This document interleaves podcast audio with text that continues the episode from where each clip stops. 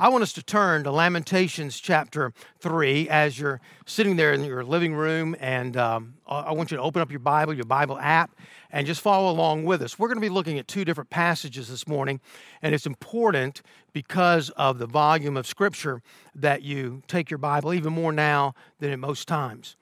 Uh, I recall a story that happened about 20 years ago when one of the Kennedy family met another tragic uh, incident in their life. John F. Kennedy Jr. Was in a plane and he was flying and uh, didn't really have his whole license, but he wanted to give his wife and his sister in law a flight over uh, their, their home place. And, and so they went out flying, but the weather was bad and the fog came in and he couldn't see. And from what I hear at least, uh, the people who tell me about flying, the most important thing that you can learn right before you get your license, one of the things you, the most difficult thing to learn is how to fly with just your instruments. Well, he didn't know how to do that. And they met a tragic end, a tragic crash in a fog. And maybe that's where you feel like you are right now. You know, with all the other things you have going on in your life, you're praying for your kids, you're praying for your own finances, you're praying for the things that you need to be going on in your life right now. And then, lo and behold, what comes after that but a virus? And not just any virus, but one that has taken us by storm even in the last couple of weeks. Uh, last Thursday, I was talking to my son um, overseas, and I began to figure up about, uh, you know, per million, what, how many people in America really have this virus? And I came to the conclusion that 27 out of a million have it. Well, that was Thursday. And by yesterday, two days later, 61 out of a million have it. You may say, well, that's not very many people, but look how it has doubled, even over doubled, in the last, in just two days. And so we know we're facing something. And we wonder as Christians, how should we face this? Certainly, we need to give respect to what's going on, but also not fear as well. And so that's what this message is about on today. And that is simply this that we have a God that you can count on. When I think about the series of messages that we've been going over in the last six or seven weeks, seven reasons to trust God.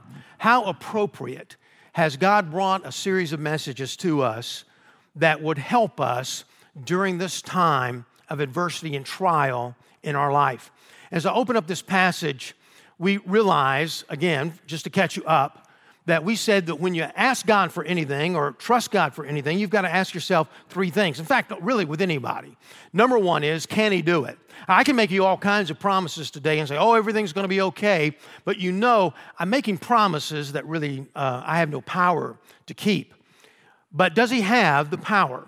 Secondly, Will he? Does he love us enough? Does he have enough grace? Does, is he a giving God? We looked at that last week.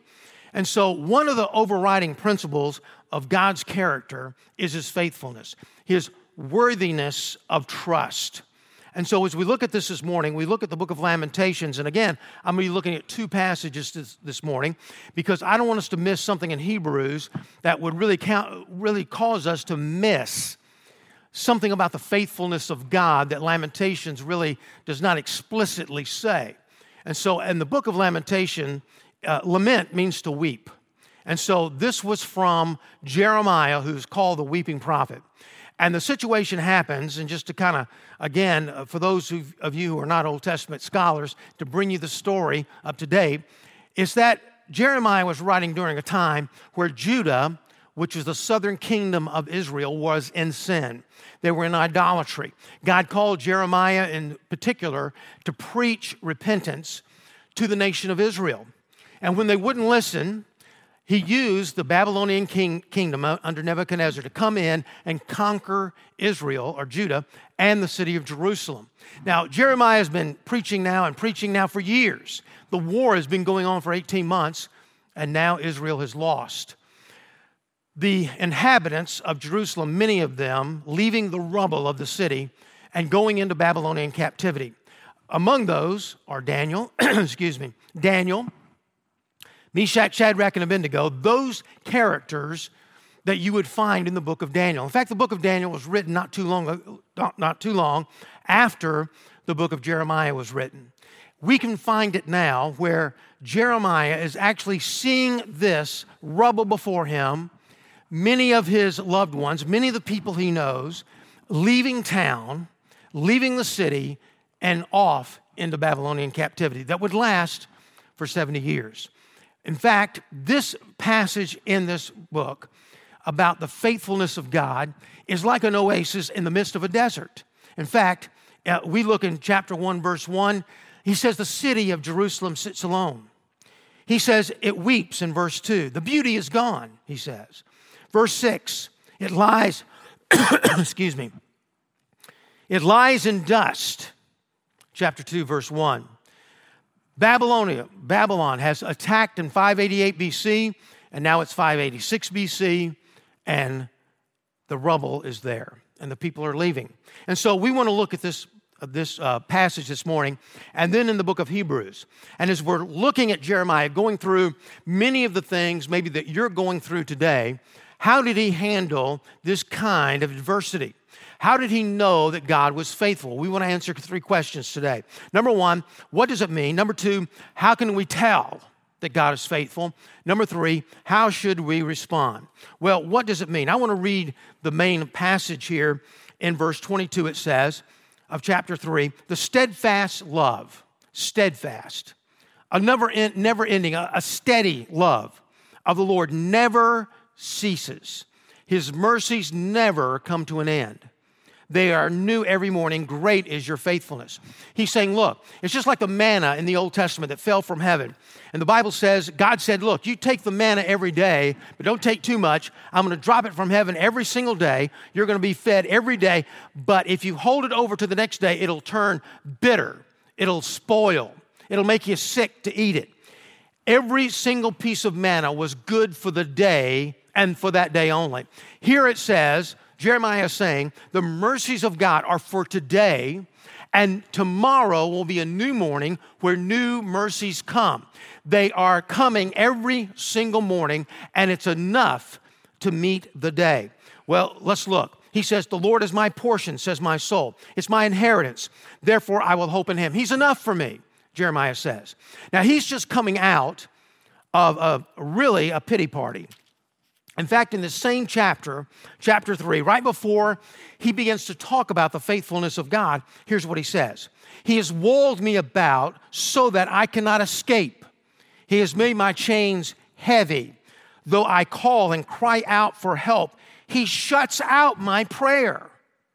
You, have you ever felt that way? Maybe you feel, you're feeling that way even right now as you're locked, you feel like you're locked into your home. You can't even come to church. You can't uh, move about. You're worried about your job, and, and you feel like God maybe is shutting out your prayers. That's the way this man was feeling before he came to the realization of the faithfulness of God. As we look at this, he begins to come after those verses with, with an idea of remembering the covenant that God has with Abraham and with the Israelites. Now, this goes all the way back to Genesis 15.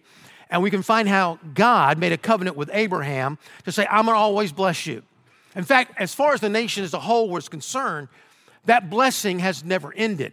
For the individual, it was certainly conditional on them following the Lord, and that's what happened to Judah. They were not following the Lord. They were into the secular world, with the world of the now. They were uh, into sin. They were into idolatry. They were not paying attention at all to Jeremiah's message. And because individually it was conditional, uh, God came in with a judgment. And we will find out later. In fact, right, look with me in these, these verses. Verse uh, 25 The Lord is good to those who wait for him, to the soul that seeks him. It is good that one should wait quietly for the salvation of the Lord. It is good for a man that he bear the yoke in his youth. And he goes on to say, let him sit alone in silence. When he is laid upon, let him put his mouth into the dust. There, there, there may be hope. He goes on to say, God's not going to cast you off forever. He says, Look, take your yoke in your youth. And later in the passage, he says that God does not put these things on to us unless it's like a father. And so he's not punishing the nation of Israel necessarily just for their sin, but he's correcting them. And it took a 70 year correction to bring them about. The number one evidence of the faithfulness of God is the nation of Israel. I mean, have you ever met a Hittite? a Jebusite, an Amorite? No, you haven't met them because they've intermarried with other uh, nationalities and other nations. And but the Jewish person, we can still point them out. Not only in the nation of Israel today, but all over the world, we can find them. Why? Because God has called them out of the nation. And even in the book of Revelation, we can read that the 144,000 Jews during the, during the tribulation period that will be preaching the gospel even in the last days. God is not finished with the nation of Israel. It's the evidence, the greatest evidence of the faithfulness of God. So, what are we talking about when we're talking about faithfulness? Well, it's defined as simply someone to count on, someone that you can rely upon because that person and their character and their ability is trustworthy. And so our struggles then become that we know what the Bible teaches. And even in the past, we've seen, if we were to be honest, we have seen God's faithfulness all throughout our life. And yet we see the circumstances that we're under today. And we take, take our eyes and place them on those circumstances. And because of that, we struggle. Because of that, we're divided. And now we look at the Bible and we say, well, God says, I'll never leave you, I'll never forsake you. And so, how can I tell really that God is faithful? Well, notice in verse 22 again, he says, Your steadfast love, his love never ends. He says, It's unending, it never ceases. God has poured out like an eternal fountain He's poured out. And you look up the river and there's more love to come. And then look up in the ocean and there's more love to come. Like the water flowing, always God's love is coming upon us. He says, His mercy. Now, His mercies never end, His never cease. His mercies are good for every day. What is that mercy? Well, we talked about grace last week, and grace is God's undeserved favor to us. It's God giving us things that we do not deserve. Mercy, on the other hand, is just the opposite. God holding back judgment because He loves us. His mercy is holding back any kind of punishment, any kind of judgment, any kind of wrath. He's holding it back every single day, in spite of the fact that we're not perfect, in spite of the fact that we sin against the Lord, in spite of the fact that we deal and struggle, maybe with idolatry every day of our life in one way or another. But as we look at this passage, there's another passage in Hebrews. And remember, the book of Hebrews was written to Hebrews, it was written to Jewish people. And it, was, it, it lends itself to a great commentary on the book of Lamentations in chapter 3 when it talks about the faithfulness of God. And let me read this to you because there are three things I want you to pick up here on the reasons why we know that God is faithful. In verse 13, and when God made a promise to Abraham, since he had no greater one by, by, by whom to swear, he swore by himself. It's referring back to that covenant that I mentioned in Genesis 15 that is with the nation of Israel then, now, and forever.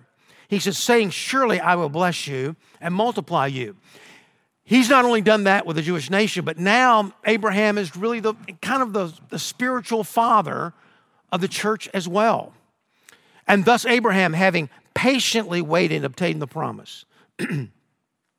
For people swear by something greater than themselves, and all their disputes, an oath is final for confirmation. So, when God desired to show more convincingly to the heirs of the promise the unchangeableness of his character, they guaranteed it with an oath, so that by two unchanging things, unchangeable, in which is impossible for God to lie.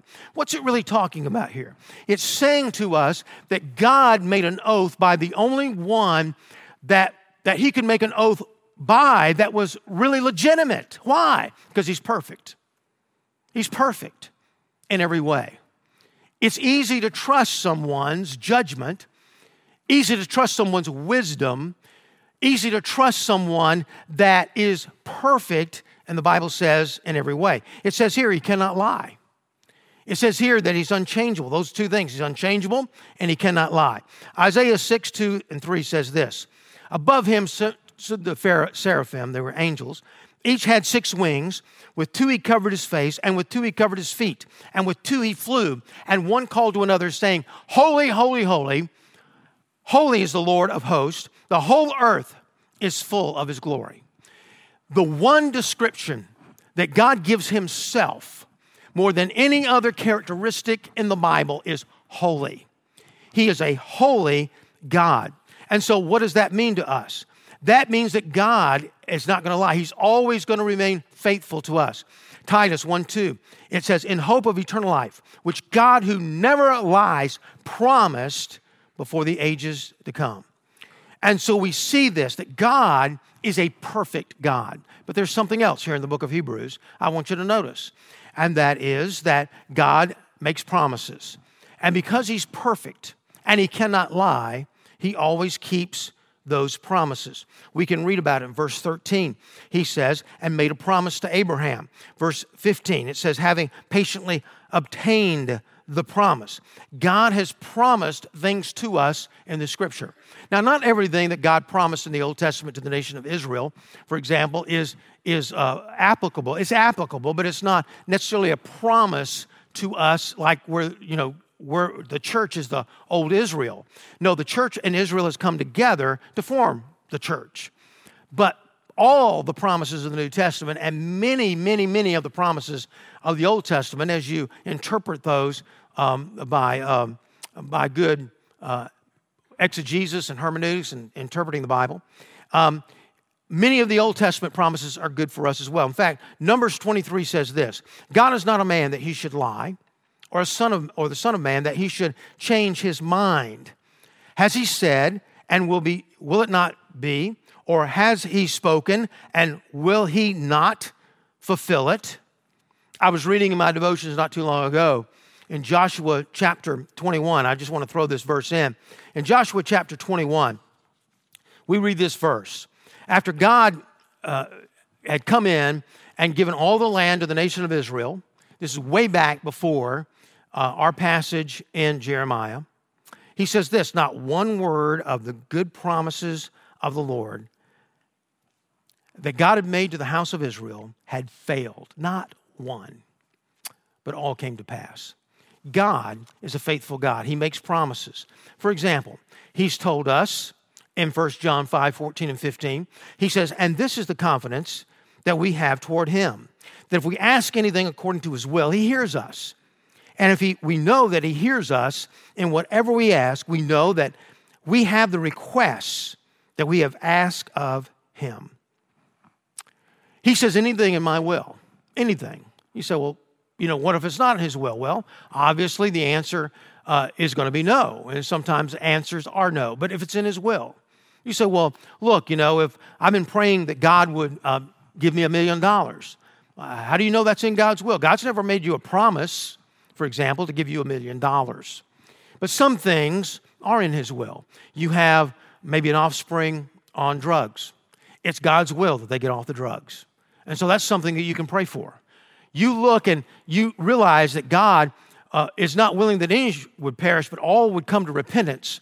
We know that we can pray for everyone's salvation. So many things in the will of God that we can pray for. The Bible also says, My God shall supply all of your needs according to his riches and glory in Christ Jesus. The Bible says, I can do all things through Christ who strengthens me. Scripture teaches us in Matthew 28, he says, I am with you always, even to the end of the earth. Jeremiah 29 11, he says, I don't give you things for calamity and for harm, but rather to give you a future and a hope. There are all kinds of promises in the scriptures that we can claim. God makes promises to us, and it's up to us to say, what is in the Bible that is a promise? And can He write it upon my heart? Can He make it true in my life? Yes, He can, because it's promised in the Bible, and He never breaks a promise. And so we see His perfection. We can see also His uh, promises. Then, thirdly, in this passage, we can see His permanence. Verse 18 so that two unchangeable things in which God is possible to lie. It says God's, God's unchangeable. Verse 17, it says the unchangeable character of his purpose. He guaranteed it with an oath. You said, well, that means God's stubborn. Yes, he is. And it's a good thing that he is. How would you like it that if God made promises that didn't keep because he changed? He just decided that he was going to change. How, how is it tough, for example, for a family to have a, a dad, a husband, that would change careers every year, every couple of years. One day, you know, it's like a, the old reruns of Beverly Hillbillies. Jethro Bodine, he wants to be a streetcar conductor one day and brain surgeon the next. You know, he, he goes to school and to become a physician. And then he thinks halfway through, no, I don't want to do that. I want to go over here and I want to uh, start a business, a cleaning business. Well, he gives up on the cleaning business and he goes over here and says, I want to sell real estate. No, he goes over here and says, I've decided to sell insurance. And the, the family's moving from place to place all the time, and dad's ever changing, ever changing. Now, you and I know that we do change. In fact, the whole world changes. It's been said that you cannot step into a river in the same place twice. Think about that. Everything's changing. Our world is changing. We have technology. Uh, somebody said, I think it was a friend of mine, Jay Strack, said the world, uh, knowledge doubles every four or five years. And we see that true, It'd be true. In our years ago, we would not be able to have this kind of service on Facebook. It didn't even exist. We see the knowledge growing. We see people changing as they grow older and they have the empty nest. Well, they make some changes there. They go through maybe a change of life or a midlife crisis. They, they change. Young people grow up. I tell you, sometimes uh, we, had, we had somebody, in fact, uh, not too long ago, come back to our church that went here as a child several years ago. And I couldn't believe how much she grew up. Man, what happened to the time?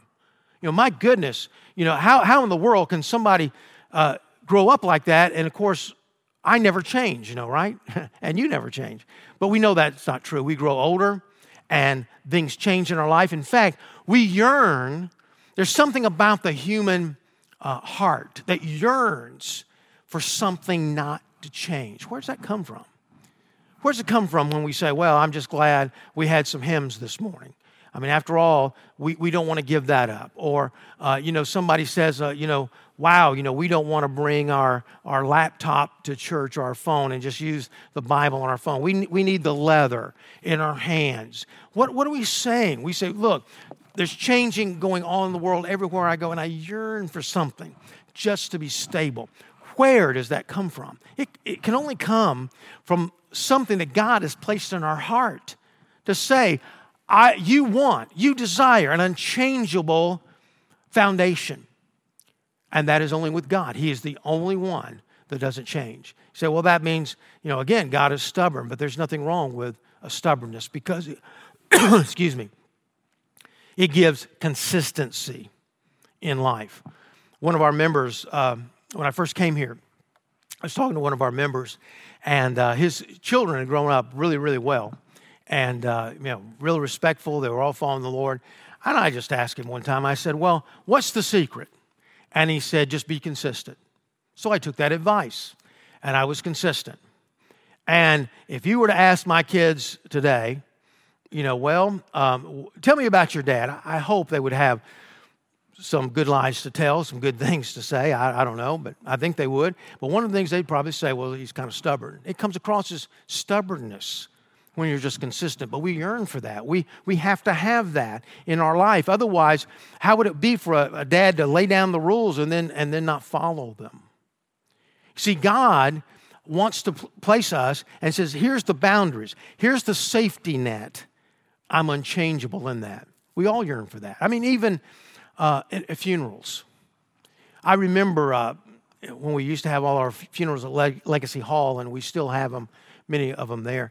But I remember when I first came here, I was in the atrium or the foyer of that building, and the doors, of course, are opening up, and, and they even opened them up for a few minutes for people to come in. And uh, they were signing the register, and I was greeting people. And I looked out on the, on the highway, or the road right in front of us, and I saw these cars passing by, and I said, You know, that's, that's just something. You know, it seems like with a funeral, people all just pause their life. Take the day off, you know, like something like that. But they don't. You know, life just keeps going, even though it's ever changing. You know, somebody said uh, they thought that maybe the reason a lot of people got married is because they, they wanted somebody to mourn at the funeral, at least pause, you know, at least, at least maybe take the rest of the day off, you know, or something. But we yearn for that, but it, it's ever changing But God is foundational. It's called immutability, the unchangeableness of God. And because of that, his promises are yes. His promises are sure. And so, how do we respond to this? Well, we look, and the Bible tells us that we ought to, first of all, Jeremiah says, to trust him. Just take a, a moment, and I'll come back to Hebrews for one verse in just a few moments. But notice what he says, even in verse 31 in Lamentations 3.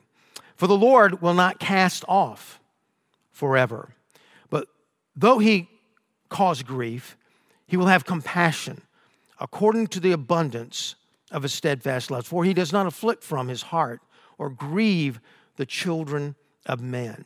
He says it's okay. God, God has this wisdom about him. And he knows when to afflict and when not to afflict. He knows when to allow things in our life in order to help us to turn to him, as in the case of the Israelites, or to mature in him. He knows how to put the pressure on and how to take the pressure off. You know, here's the thing. I, I, I could say to you today again that, oh, everything's going to be all right. In fact, you know, if it were up to me, I would just take this virus away today. And that's what I'm praying for. But nevertheless, if I had the power, that's what I would do. But here's the thing I, I can't do that, nor do I have the wisdom to do that. I don't know when the right timing is. God knows the right timing. We can trust Him. And He's like, these passages say, saying to Jeremiah is saying, He's like a wise father. He knows when to discipline. It's not that He doesn't do it without a heart. It, it's not that he doesn't do, do, do these things in our life without a purpose, some kind of purpose in mind. We look back and, and what we faced already during this century, and many people will say, well, well the preponderance and, uh, of uh, and the plethora, I guess I should say, of, of the things that we've been through in this century, you know, maybe this is signs of the times, you know, the signs of the second coming, could be. But we had Y2K, remember that? The turn of the century, everything was going to go dark. And, uh, you know, the, the chips weren't down, thank God, and didn't, didn't happen that way. A 9 11 crisis just a, a year or so later. We've had a recession. You've lost loved ones during this time. You've had sorrows. You've lost jobs. You've had financial setbacks. The stock market has uh, been not good to us three different times during this century. And so you look at this and you say, well, well then how can I, I trust him? When he says, the Lord's my portion. He's my inheritance. He's all that I need. He's everything that I need. We've come to the, we come to the point in our life in saying, God, I don't have to have all those things. I just have to have you. How dependent have we become on things in our life to bring happiness in our life when the truth is, you can list four or five things in your life. You say, God, if you just give me these five things, I'll be happy. But really, if it depends on those five things, you won't be happy because God could give you every single one of those and there'd be something else that's just not there, some other trial that happens in life. You can trust him because he, he comes at it with the fatherhood of God. He even says in 2 Timothy, great comforting verse, if we are faithless, he remains faithful, for he cannot deny himself. Second thing we need to do is be faithful ourselves, which is what he's doing. He says, the Bible says, it is required of a steward, steward that he be found faithful. We, we, are, we just keep trusting in God. He says, Keep waiting on me. Remember what he has done in our life, that thanksgiving in our heart we need to be faithful in order to re- endure the promises and receive the promises of God as it has uh, told us here in this passage. He says, The Lord is good to those who wait for him, verse 25, to the soul who seeks him. Remember what we said in Hebrews 11 6. It all, it all kind of comes together, doesn't it?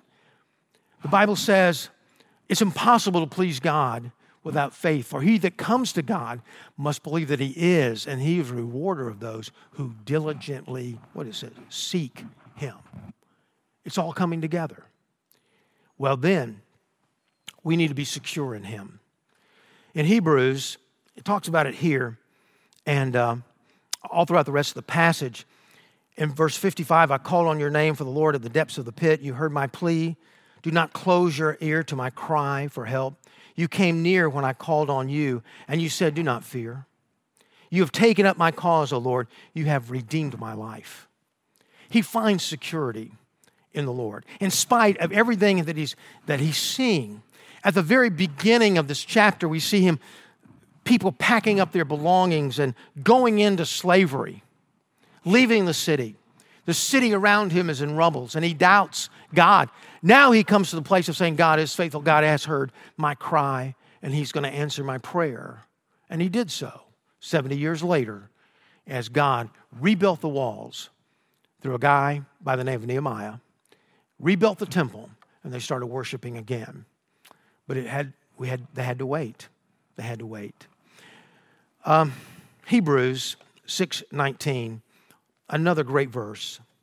It says, "We have this as a sure and steadfast anchor of the soul, a hope that enters into the inner place behind the curtain."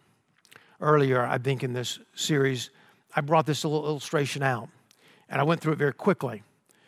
But when you have a boat, my brother in law has a boat, and we, we take it out sometimes to the lake on vacation. He drops anchor, and so we won't be floating away. Something at the bottom of the lake has to grab hold of something down there in order for us uh, not to float. And so it's an anchor. Now, something about an anchor, you not only need uh, the anchor itself to go down and, and hook to something, but the chain needs to be attached to the thing you're trying to anchor.